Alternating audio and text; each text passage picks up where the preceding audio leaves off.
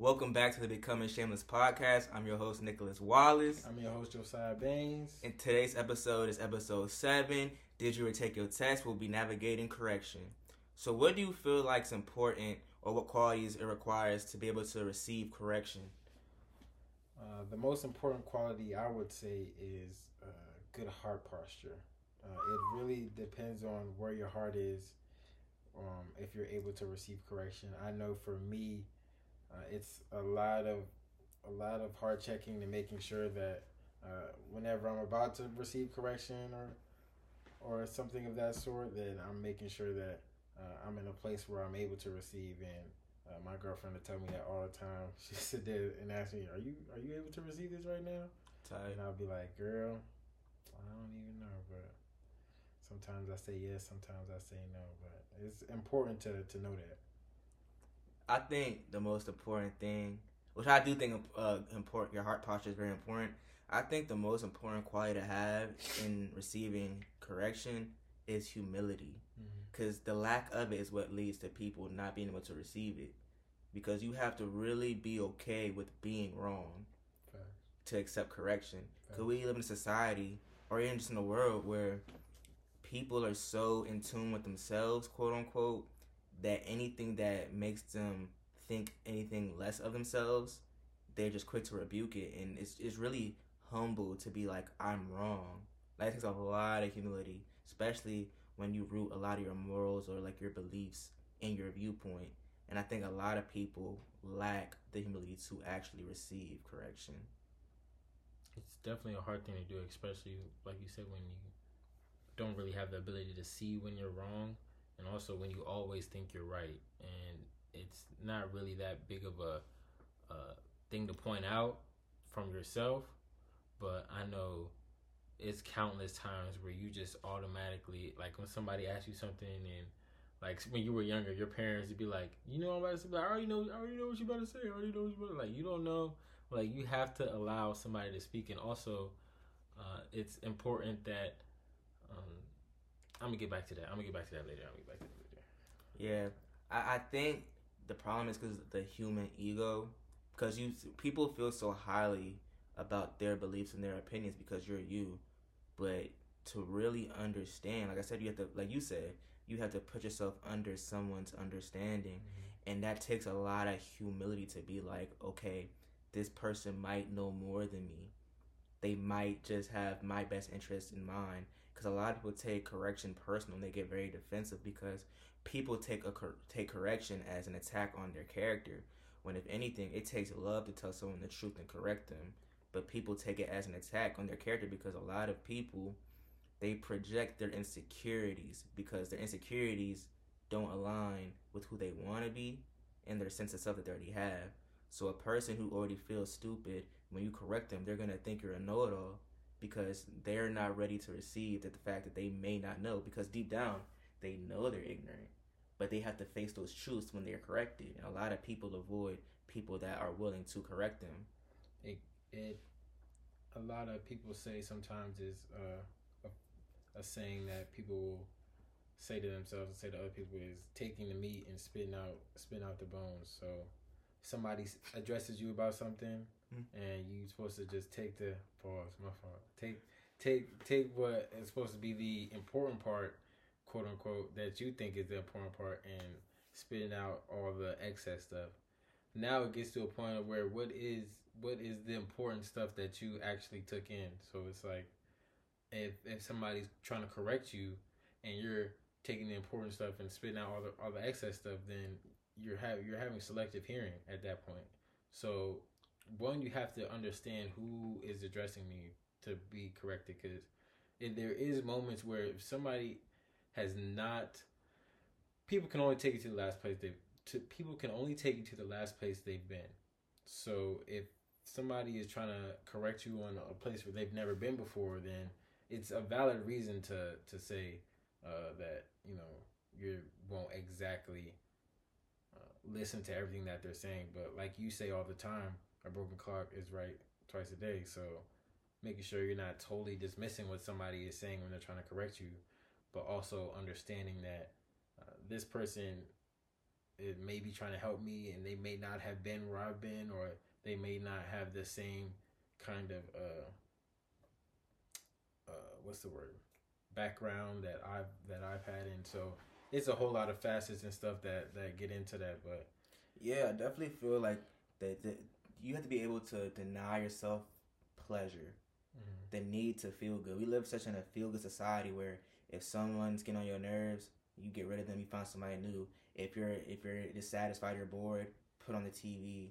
You know what I'm saying? It's, we're so quick to accommodate ourselves with temporary fixes, instant gratification. that instant gratification that we can't actually progress as an individual because growth requires uncomfortability and a lot of people they can't handle correction because that it makes them be uncomfortable you have to really like deal and face yourself Mhm. and i think because we live in a society that avoids that and we push this narrative of that everything's light and love you gotta feel good it's hard for people to receive correction because not just that when you're always surrounded by things that make you feel good it will provide you with a false sense of self Mhm. and so any so now you believe you're this high mighty person and because someone's correcting you, it's like who are you to tell me this? Mhm. But in reality you have to really humble yourself because ego is literally what got the devil kicked out of heaven. Just saying. And that's where people go wrong. 'Cause like I always tell you, the battle really isn't good versus evil, it's you versus your ego. And it says in the Bible, fools hate correction. The wise basically the wise love correction Mhm. but people are so opposed to it because they feel they're so it's, it's their false identity and that's what really messes everybody up Getting to um what you said about uh I want to say that too. I want to say that too. I want to say that too.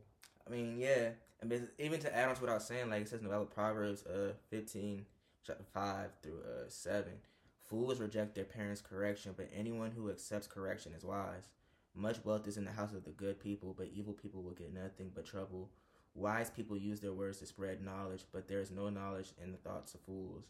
So i think a lot of people that's why that's why even the saying like ignorant ignorance is bliss holds weight. Mm-hmm. because f- fools hate correction. And because they're not corrected they can live in a state of blissfulness because they, they don't have any knowledge. And that's why i feel like we got to stop coddling people but also on the other spectrum you have to kind of be understanding like i always say know your audience that's very important and uh, i know if we're gonna go into like how do you give someone correction it says a gentle answer turns away wrath. I think a lot of times we're trying to check people because we we're so big to be like cuss people out in the world or like go off on people and let them tell them about themselves or read them. But when the moment you offend somebody, their ears turn down. They're not gonna listen no more, no matter if you're right or wrong. If you approach a situation with a gentle response, it's not gonna end up in an argument usually. Yes, it can on their end, but honestly, a gentle answer will have go further than a harsh response. when you're trying to give somebody correction, it's important that you realize that, um, especially if it's unsolicited correction, a lot of the times they're not going to take it. Probably seventy percent of the times they're not.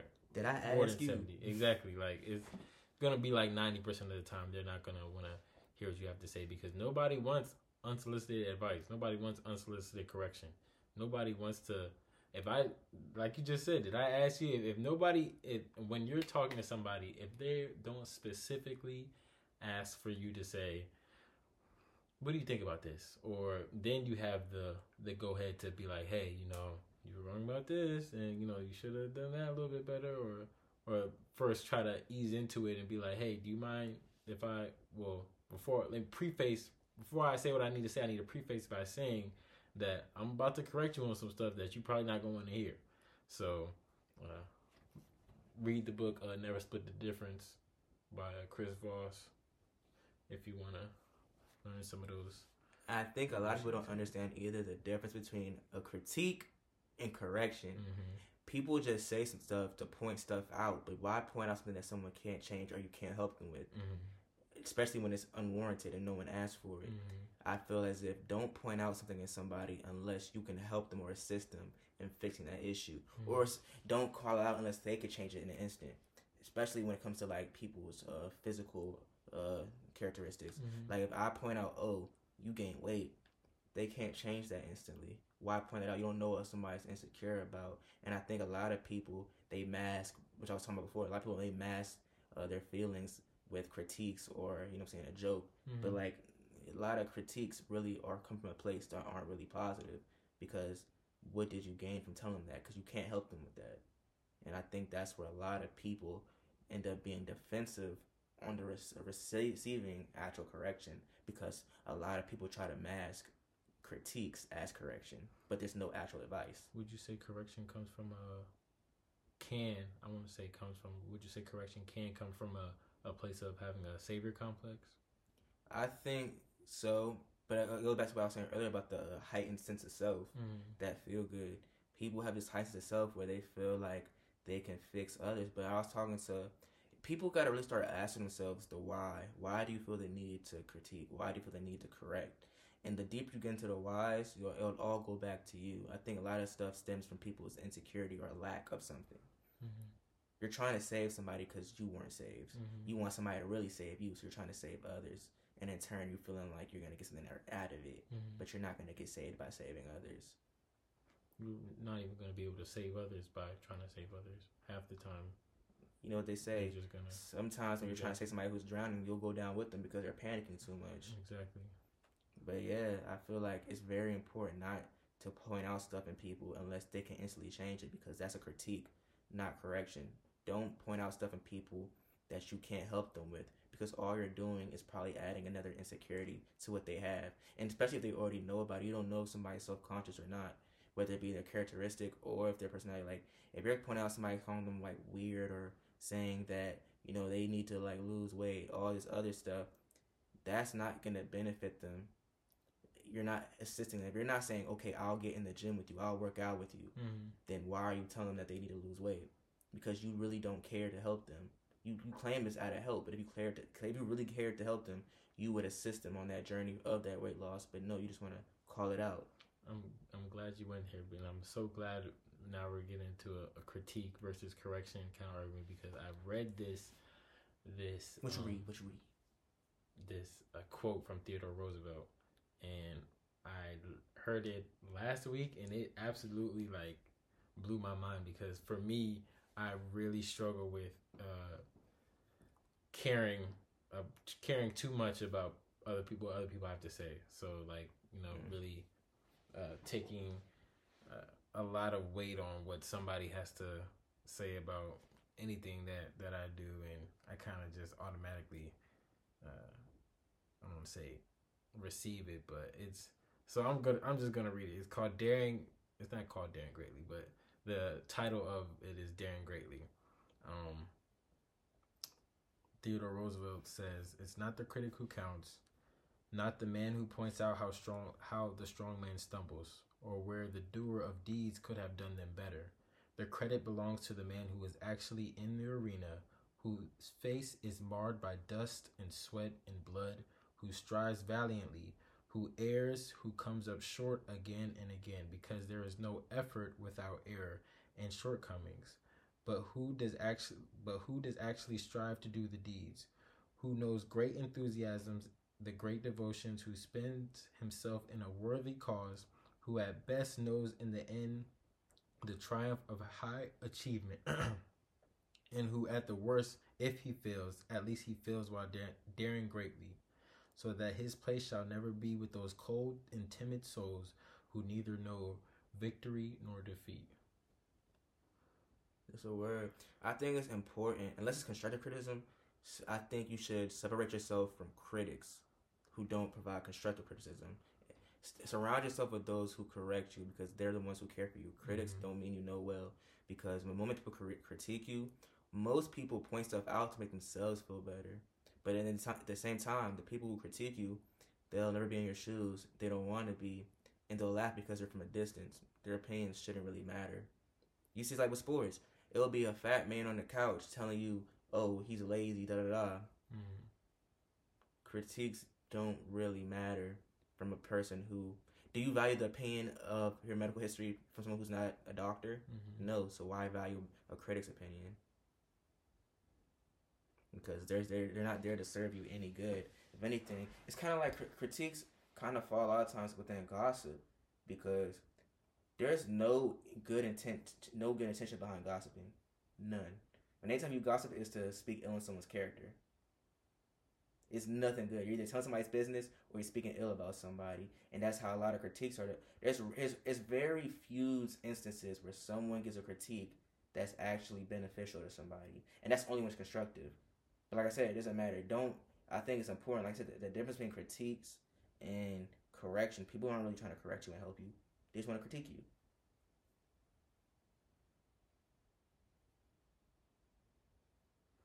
Like I said, it's not the critic who counts. It's not the critic who counts.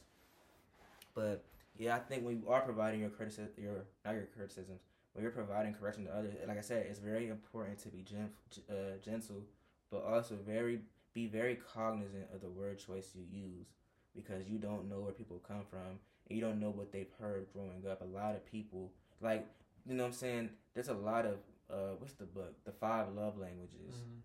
by uh, Rick Chapman a lot of people need words of reassurance because they don't have that. So mm-hmm. I think it's very important to be mindful of your word choice because you don't know what that person experienced growing up or even as an adult in the world, certain stuff, license that life taught them to where they feel as if they are on the defense because they feel they feel attacked. So it's very important to reassure people that you're there to help them and not there to just judge them.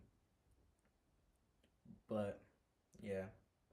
I I also want to touch on like you said, uh, choosing your words wisely. Um, there are people who need a certain uh, word choice to be able to receive what you're saying, and also to the extreme. I know I was in a, I was in a past relationship, and uh, it it felt like to me that the person I was in a relationship with is not going to hear what I'm saying without me raising my voice. Like my my base level voice didn't seem to mm-hmm.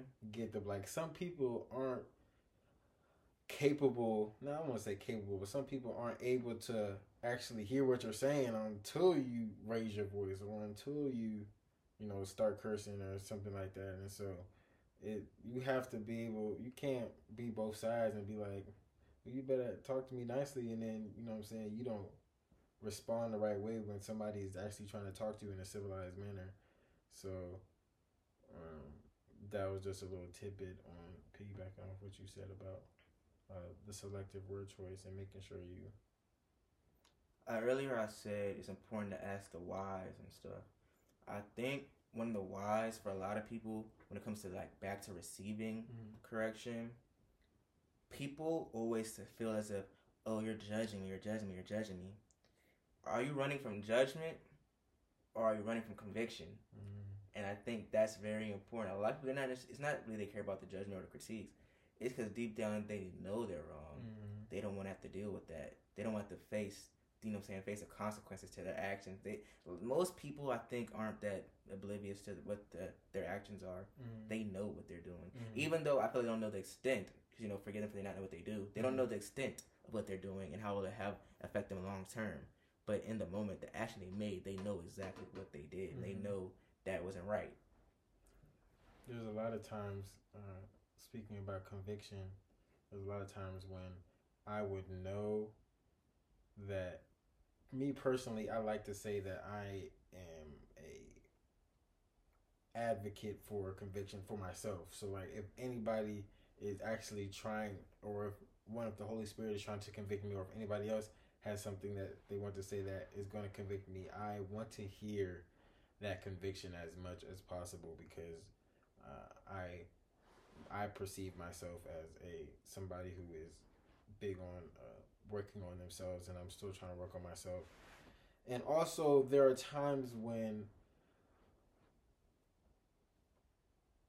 conviction seems a little bit I want to say far fetched because it it doesn't really register in the moment as this is something that I intentionally did.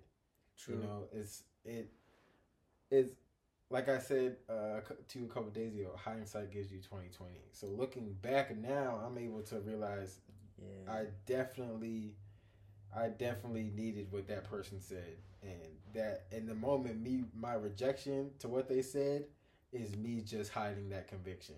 So in the moment, I honestly did not have any idea of of this was a a, a act of me being convicted. But looking back, I'm like, that's definitely my response to that was definitely me being uh, shielded, trying to block myself from that conviction. So it's it be. I wish I was always self aware and, and able to to point out, but it's it's.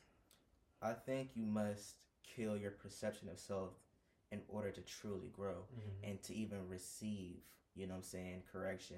Because I think it's important to have a childlike ignorance. Mm-hmm. Because children, though they're ignorant, children like to learn. Right. And like I said, we're like we're like sponges. I think you should have a childlike desire to learn and grow. But in order to do so, you we're adults now. You have to kill how you view yourself. And that's that's really something that I personally am actually like I'm learning how to like have a childlike desire to want to learn because children always want to change who they are.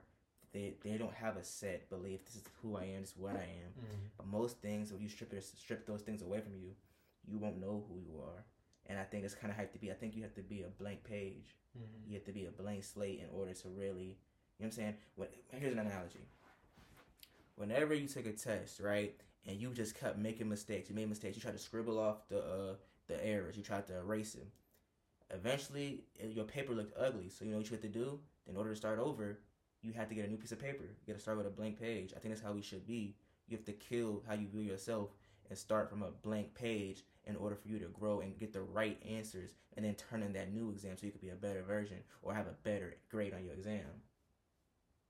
So you got to kill that perception of yourself and just start over.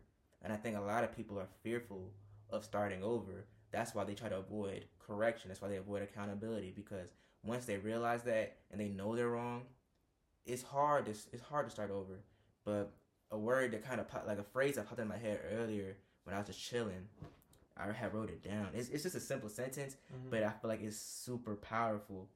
And that's what I wrote. I was like, what did I say?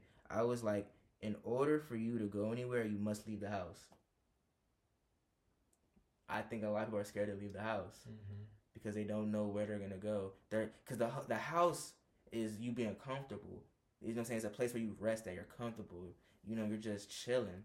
But you have to be able to step outside the house to go to get anywhere. Mm-hmm. And people don't really want to leave the house. Or they don't want to leave that bed. They mm-hmm. want to have that slumber. But the longer you sleep, actions are getting done. You gotta really leave that house. And how you're gonna progress and get to your destination on on your pathway to life without you leaving the house? Going versus leaving is a big um, thing that I picked up from previous uh, learnings and also from that statement right there, which is making sure that it's important that you're not only just trying to go somewhere, because I feel like a lot of people have a destination in mind. Like, I want to get here, right? And you're not leaving anything.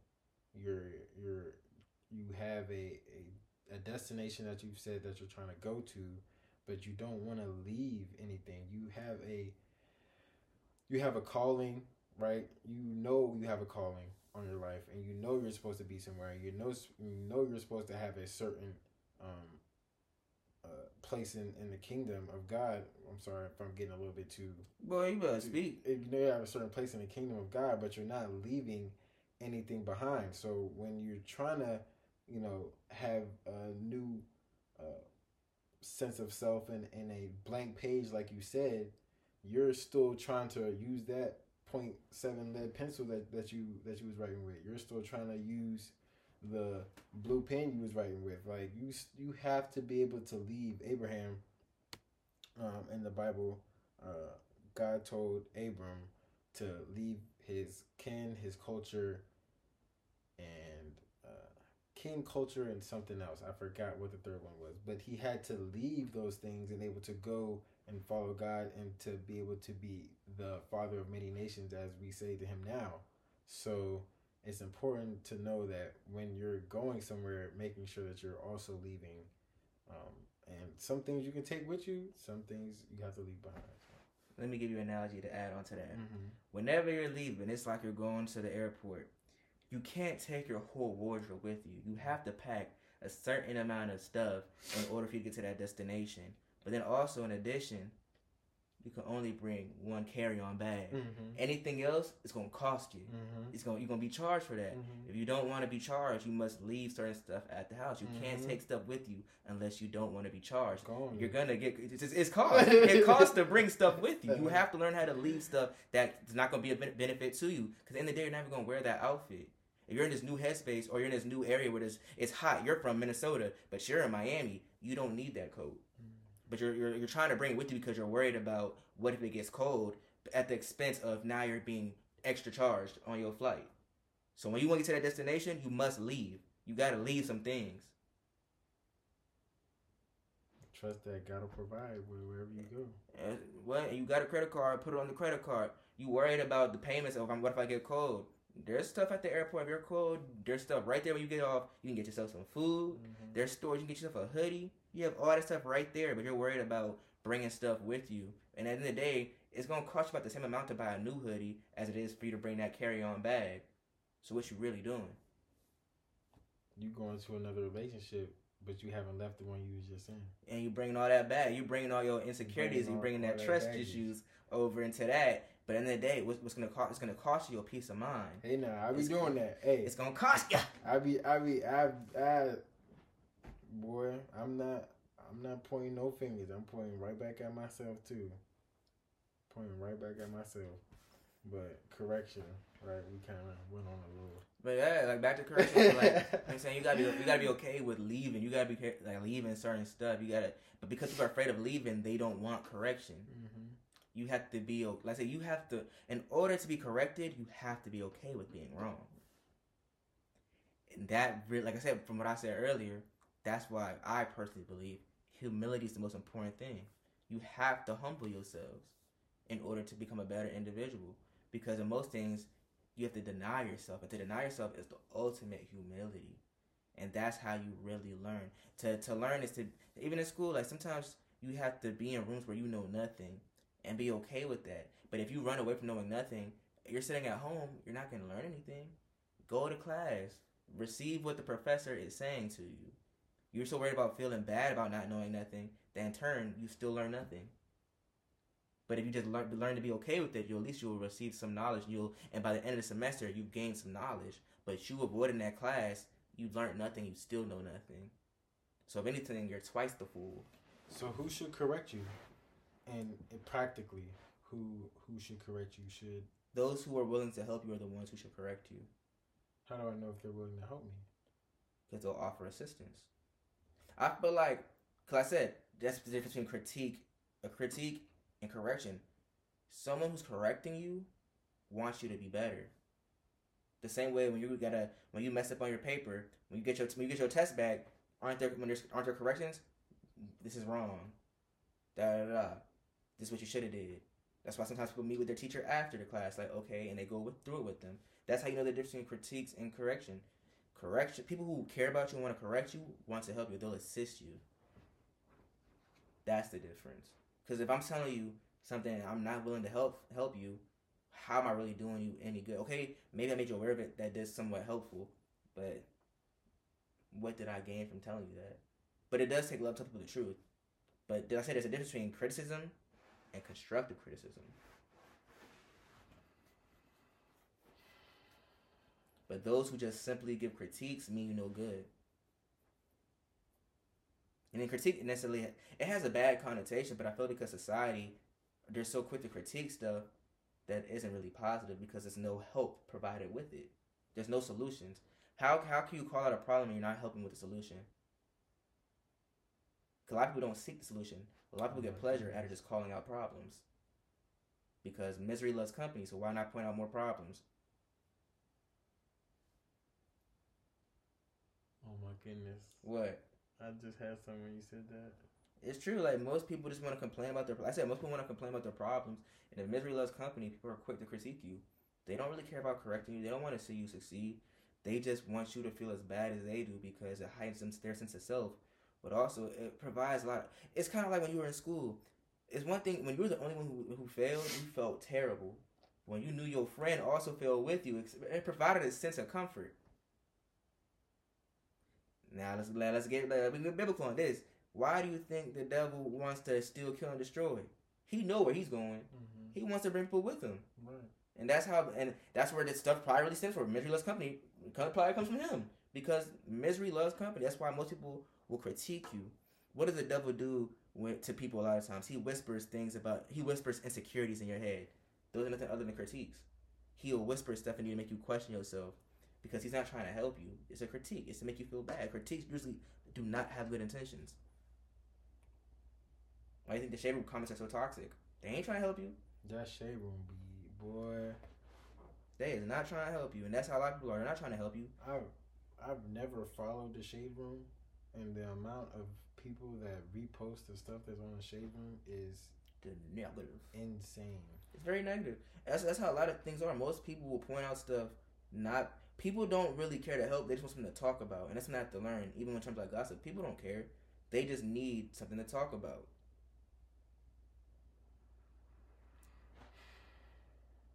But but yeah, that ego. I'm telling you, most things go back to the ego and your sense of self. Your sense of self will mess you up, mess you up more than anything else because the war in life isn't good versus evil. It's you versus your ego. Which talking about correction, right? So I'm thinking in my head like my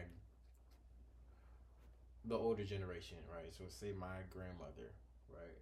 She's correcting me on something that was right in her time, but not necessarily the same same instance or same uh, situation that is in the current times now. So say she's correcting me. I remember this one time my grandmother, um, she would always she was really big on uh, respect, right? And so she would always say uh, a couple of things one, the main thing being that if I'm uh, not responding in a certain amount of time between uh, an adult asking a question and the response time, like it was, and it was like a very short window. It was like disrespectful. Yeah, you're disrespectful. It's like a timer. So her correcting me on that is is is that critique or is that correct like correction does that have multiple facets of uh, between age groups like is there like a certain general uh, way that uh, generically you can be cor- corrected or does it have like certain it goes back to what i said correction looks to help you with the problem mm-hmm. critique doesn't if you're not providing solutions that so it's like correction right this is inappropriate. An alternative so you could get better at this or a way to assist you in this would be to, to be this. Anything else is not really helping me. Because some things are just, so we're all different people, right? Mm. So some things aren't necessarily right or wrong. Some things are just a matter of your opinion versus mine. Mm. So you responding in your own time, that to you, it may not be inappropriate because you're trying to process how you speak, what you say. But somebody else, they want to speak instantly because they feel disrespectful. That's a matter of opinion. I wouldn't even say I feel like sometimes we try to say we're correcting people, but some things aren't necessarily wrong to be corrected. It's mm-hmm. just a mm-hmm. matter of it's kind of like we may both have get the same answer. We're doing a math problem, but you may write it vertically and I might write it horizontally. Mm-hmm. We end up with the same answer, but it's just a matter of how we did it. Or so you know, you see in terms of math, like there's different steps people take in order to get to their problem. Like PEMDAS, right? If multiplication and division are both at the equal they're on the equal level. Mm-hmm. But some people might divide first, some multiply 1st mm-hmm. Who's to say you're wrong? You both got the right answer. Something's just a matter of opinion. I don't think they have to be correction. Just a matter of that's what you prefer versus I prefer. Mm. And I think that kind of goes to a matter of like sometimes I feel like it could be kind of controlling because you want somebody to subject themselves to your what you believe is the best way to go about things, but mm. we're all different. Some things work better for other people. I don't see nothing wrong necessarily with certain things. Not everything, not everything is right or wrong. Some things just are, and I think that's the problem with the world. We try to label things as either it's right or it's wrong, but some things just are. Some things can just be categorized. If it's not right, it's left. I, told you we live in a dualistic mindset. If it's not right, it's left. If it's not up, it's down. If you're not right, you're wrong. Why can't it just be? I don't think it's disrespectful though. If you're and like specifically that, I don't think it's disrespectful. You're just being you're processing your thoughts before you speak. You're being intentional with how you speak. But I feel a lot of correction, and this now now let me get back to this teacher analogy, mm-hmm. right? It's a different when a peer grades your paper mm-hmm. and your teacher, because your teacher is an expert. They have they have all the resources and the knowledge to provide you with assistance. Why you don't get correction from people who know just as much as you? Or not, not I'm gonna say that. Scratch that. You should get correction from people who know more than you and who can assist you. Mm-hmm. If it's from a person who doesn't have the expertise to tell you something that's pointless. And then I feel like a lot of times when there's a matter of opinion, we try to correct people, but it's like they're not an expert to tell you that it's wrong. And I think also look at, and also we're going straight away, mm-hmm. but we go back to it. In terms of correction, y'all need to start reading books, cause y'all so easily swayed and influenced. Y'all take a lot of things as correction when it's not, and y'all don't even look. Because whenever you do any research, you're supposed to address the counter argument. Do do your own research. Read a book, please. Pick up a book, because y'all don't read. And I emphasize that one podcast. Mm-hmm. Y'all need to start reading. Read a book, because it'll, it'll really tell you a lot of stuff that it'll just let you know so much mm-hmm. in order you don't have to even rely on people's opinions. Because y'all take critiques from other people as at face value, mm-hmm. and then be hard on yourself, or you go spread to somebody else, and that's so dangerous. It's so dangerous. Mm-hmm. So I just had to say that because that just ruffles my feathers. Like, why do y'all be just taking everything at face value? Every critique at face value, not even a correction. Because if they're looking to correct you, they'll mm-hmm. provide you a solution. You just take a critique and you take it as a correction, mm-hmm. and then y'all just be going around on TikTok making all these videos, and now I got 100 100,000 likes, and everybody doing stupid stuff, and not even realizing. I remember they was saying like, oh my gosh, like I heard somebody was saying how MLK, the reason why MLK was so big on civil rights because he had a white mistress, and that's what he wanted. Like you think that's the sole reason why he would do something like that? Like be for real. And then I'm just saying the whole propaganda. Like some TikTok videos. I ain't gonna lie, it's so easy for the devil to see y'all because y'all just be so y'all don't look into y'all don't fact check stuff. Context is king. Y'all take critiques at face value as that's law, and the whole time it's just of an opinion. Cause I said, but go back to that point because a lot of things necessarily aren't right or wrong. Y'all take opinion as law, mm-hmm. as word, as bond, as like it's like it's Bible or something. Mm-hmm. Go fact check stuff. Pick up a book. Stop just watching a video from somebody who's not even a teacher. Like you're taking medical information from someone who's not a doctor. You gotta be curious. You have to open up. childlike curiosity, but also be mindful of what you receive. Please, I beg. You have to open up. I beg of you. But yeah. And everything you gotta, and that the best way, the number one thing that we've talked about right here is uh, the offense of, of receiving correction. Right, the number one thing people do when they receive correction is be offended if they don't want to receive the correction. It's a choice. And offense is a choice. And the number one thing to combat offense is curiosity. So why do they feel like that? Why it, exactly like just it doesn't it doesn't take a, a whole lot of, of effort to just be like why, why why why do you say that and then they, you'll be able to from that question right there you'll be able to gauge whether or not they are actually trying to help you or whether they are actually just saying stuff just to say stuff you know what's so ironic most people hate when you answer a question with a question mm-hmm. but most answers to the question is a question. Exactly. The why. Like, why do you feel like that?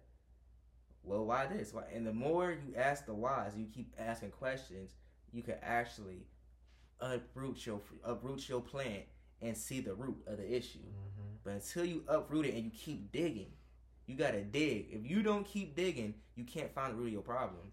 and the root of your problems really be so simple sometimes. Like like you go if you unravel all that that that stuff that you done been through, and you know to get to that root is a whole lot. But when you get to the root of it, you really just be like, like me me and uh, a lot of times me and my girlfriend we would have arguments and stuff like that, mm-hmm. and so and it it'll be so funny because sometimes it, it'll just come boil down to the fact like like you know, I know, be like, girl, I, I know we just arguing because we just ain't spending enough time together, or we just It's so simple. like it'd be so simple sometimes. Like just stuff is things sometimes seem complicated and not complicated at the same time. and I'm really big on reiterating, you know, Mhm. like literature and I like to read and stuff. Right. I'm gonna reiterate it. The roots of most of your problems, or the answer is a question. You have to keep digging. Yes, it's a lot of work. You'll sweat. It's, your muscles might be sore. It's strenuous, but you have to keep digging to get to the root. Once you upheave that root, like you said, the the root of your problem usually is super simple because think of like this: every plant starts with a seed, something so small. You Right. gotta keep digging, uproot it. But people are too lazy to do the digging work because it's strenuous. when that is one of the biggest things that I would say you're able to gauge somebody who is trying to help you and somebody who is just They gonna help you dig. They are not only to help you dig, but you're to be able to see that they dug themselves. You're able to see you're you're sitting there doing You got that dirt on your eyebrow. exactly, You know what I'm saying? and, and that's exactly what I was talking about in the. It's not the critic who counts. It's somebody who's you're able. You're in the arena with somebody who's in the arena with you. I've seen you did your digging.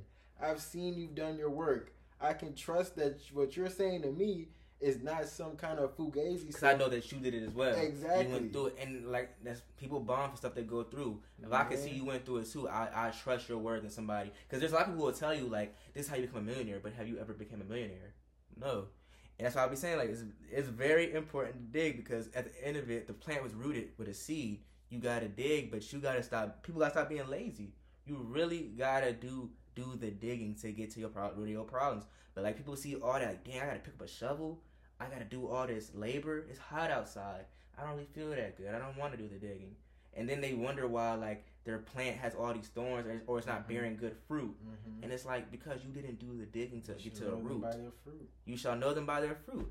You didn't do any of the work to dig to see what's the root of your problem. You gotta always dig, ask them questions, and people get annoyed when you importune them. Vocabulary word for you. To importune is to annoyingly ask. You know what I'm saying? It's like pressing the issue. You know what I'm saying? Shout out Aquila and the beat. Oh, it is. yeah. But you know what I'm saying? Importune them. Hey, I mess with them, them, them big words, man. I mess with Yeah, them I'm trying to be more articulate. But like, yeah, like you don't want to. People feel like you're importuning them, but in reality, you're trying to. People don't like. A lot of people are avoiding or they don't understand. There's people who are willing to help them dig, but they get annoyed by them. They're like, "Oh, you're pushing me too much. You're overwhelming me." In reality, they're just trying to help you dig. They just, they picked up their shovel. Now, will you pick up yours? It's it's way and you're and somebody who is truly digging never stops digging. You're never going to stop digging For, until you until you die. You're always going to be digging. Because you know why? I know you seen the movie Holes. hmm Yes, you might have dug that one who got to that root, but guess what? You have to, there's a whole field. There's a whole. You better keep digging. holes. This life, this, Dig it up. huh? hey, this life stuff ain't no joke, man. It ain't no joke. This life stuff is not no joke. It's it's real good. It's got the valleys and it's got the peaks. It's got both of them. And when you're able to recognize that um, in those valleys, whatever happened in those valleys, I'm gonna have to address what happened in those valleys at some point. And that's the problem. A lot of people like that's why a lot of people they break down eventually because they didn't they stop digging and they have a random breakdown. They don't know because you don't even know the seed that was planted because you won't do the digging. And now you're breaking down because now you bore that bad fruit and now you ate the fruit. Mm-hmm. It tastes bitter and it's leaving this pla- a, a distasteful thing to your mouth. You're like, why does this fruit taste so bad? Do the digging and you will find out. What seed did you plant? Most time you're allergic to apples, and it's an apple tree. Just saying, you gotta really do the digging. Be humble, humble yourselves, and and even then, like go back to like we said, digging. A person who works manual labor, those are jobs that are frowned upon. So Mhm. that just shows right there. It takes a lot of humility, and it takes humility to dig into your problems. I I know I have an issue. I know I gotta updo this. And when you like I said, when you dig, you're gonna get tired. So you'll be more receptive of somebody bringing their shovel to help you dig too. And it's painful. It's, Painful. It's, it's painful. You might get a splinter. that soul care is painful. Unraveling all that stuff is very. You're gonna go to some places you don't never want to go back to.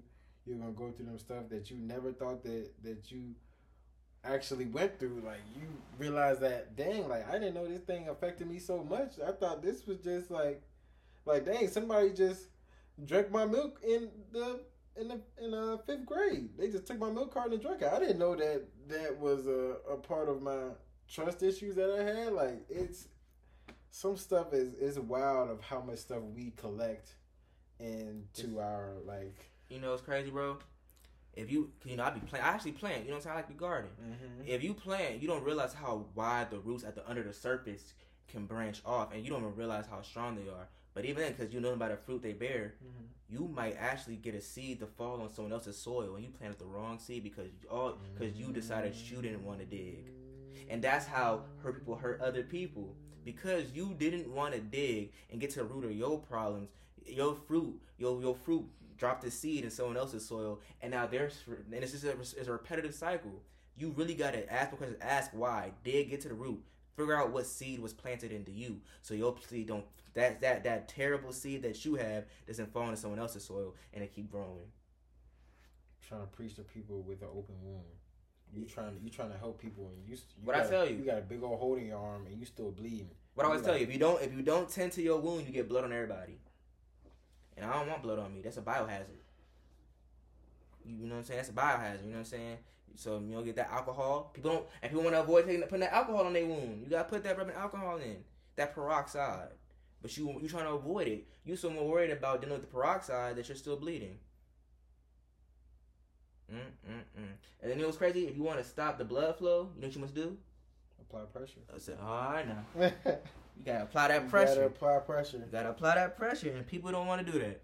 You gotta be okay with applying pressure in order to heal that wound. And once you, and then once you have healed your wound, you could. It's kind of like this.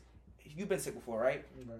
So when you're sick, you know the symptoms you got. So you, when you go, though it's a painful experience when you're sick and you have a fever and you feel like this weakness. Once you get sick again, you know what to do. So when you're sick, if you've been sick, it's easier for you to call out somebody else and tell them, assist them when they're sick. They can correct you. Oh no, you need some Robitussin, baby. You don't need no ginger ale and no saltines, even though that's a black remedy. Shout out my people. I'm Yeah, selling I'm some crackers, boy. They go crazy. But shit, you have to be as more of the story. You have to humble yourself and deny your sense of self, and be okay with being wrong. To to take it in, but also to give it. It's just like I said to give to to give correction. When somebody you've been in the hospital before, we all been to the doctors. Mm. The nurses are gentle. They know every. e- Even people who are doing surgery, they know that any minor incision, any mistake, can lead to an internal bleeding. It can mess you up Mm-hmm. permanently. So whenever you're helping or correcting somebody, be mindful to be very gentle because you don't want to make a mistake and cut the wrong artery and lead to them bleeding. You got to be gentle with how you help correct people. Be very, very gentle because you don't want to have blood on your hands. Because I know the Bible speaks of basically if anybody causes someone else to sin and you cause them Mhm. stuff, you're held accountable for that. Mm-hmm. So be very mindful how you correct other people. Be very gentle. And if you can't be gentle, just don't correct them. If you can't be gentle, don't say nothing. Like I said, a gentle answer turns away wrath. So be very mindful. But I, I think we I think we did a good job. You think so? Yeah. Hey, shout out. It is uh, grad season. Shout out to all them grads graduating. Shout out to college grads, RP my dog, Paris, you know we miss you. My, little man's but you you with Jesus now, so it's all good. Um, Anything else you wanna add? nah, I'm good. proud to be black, proud to be, but you know, I love everybody. Proud of my fellow followers of Christ. You feel me? Life is good. Right now, we're in gardening season, so everybody pick up your your shovels and get to digging. Let's uproot these problems and correct them, and then plant a good seed. But this has been the Shameless Podcast. We'll catch you next time.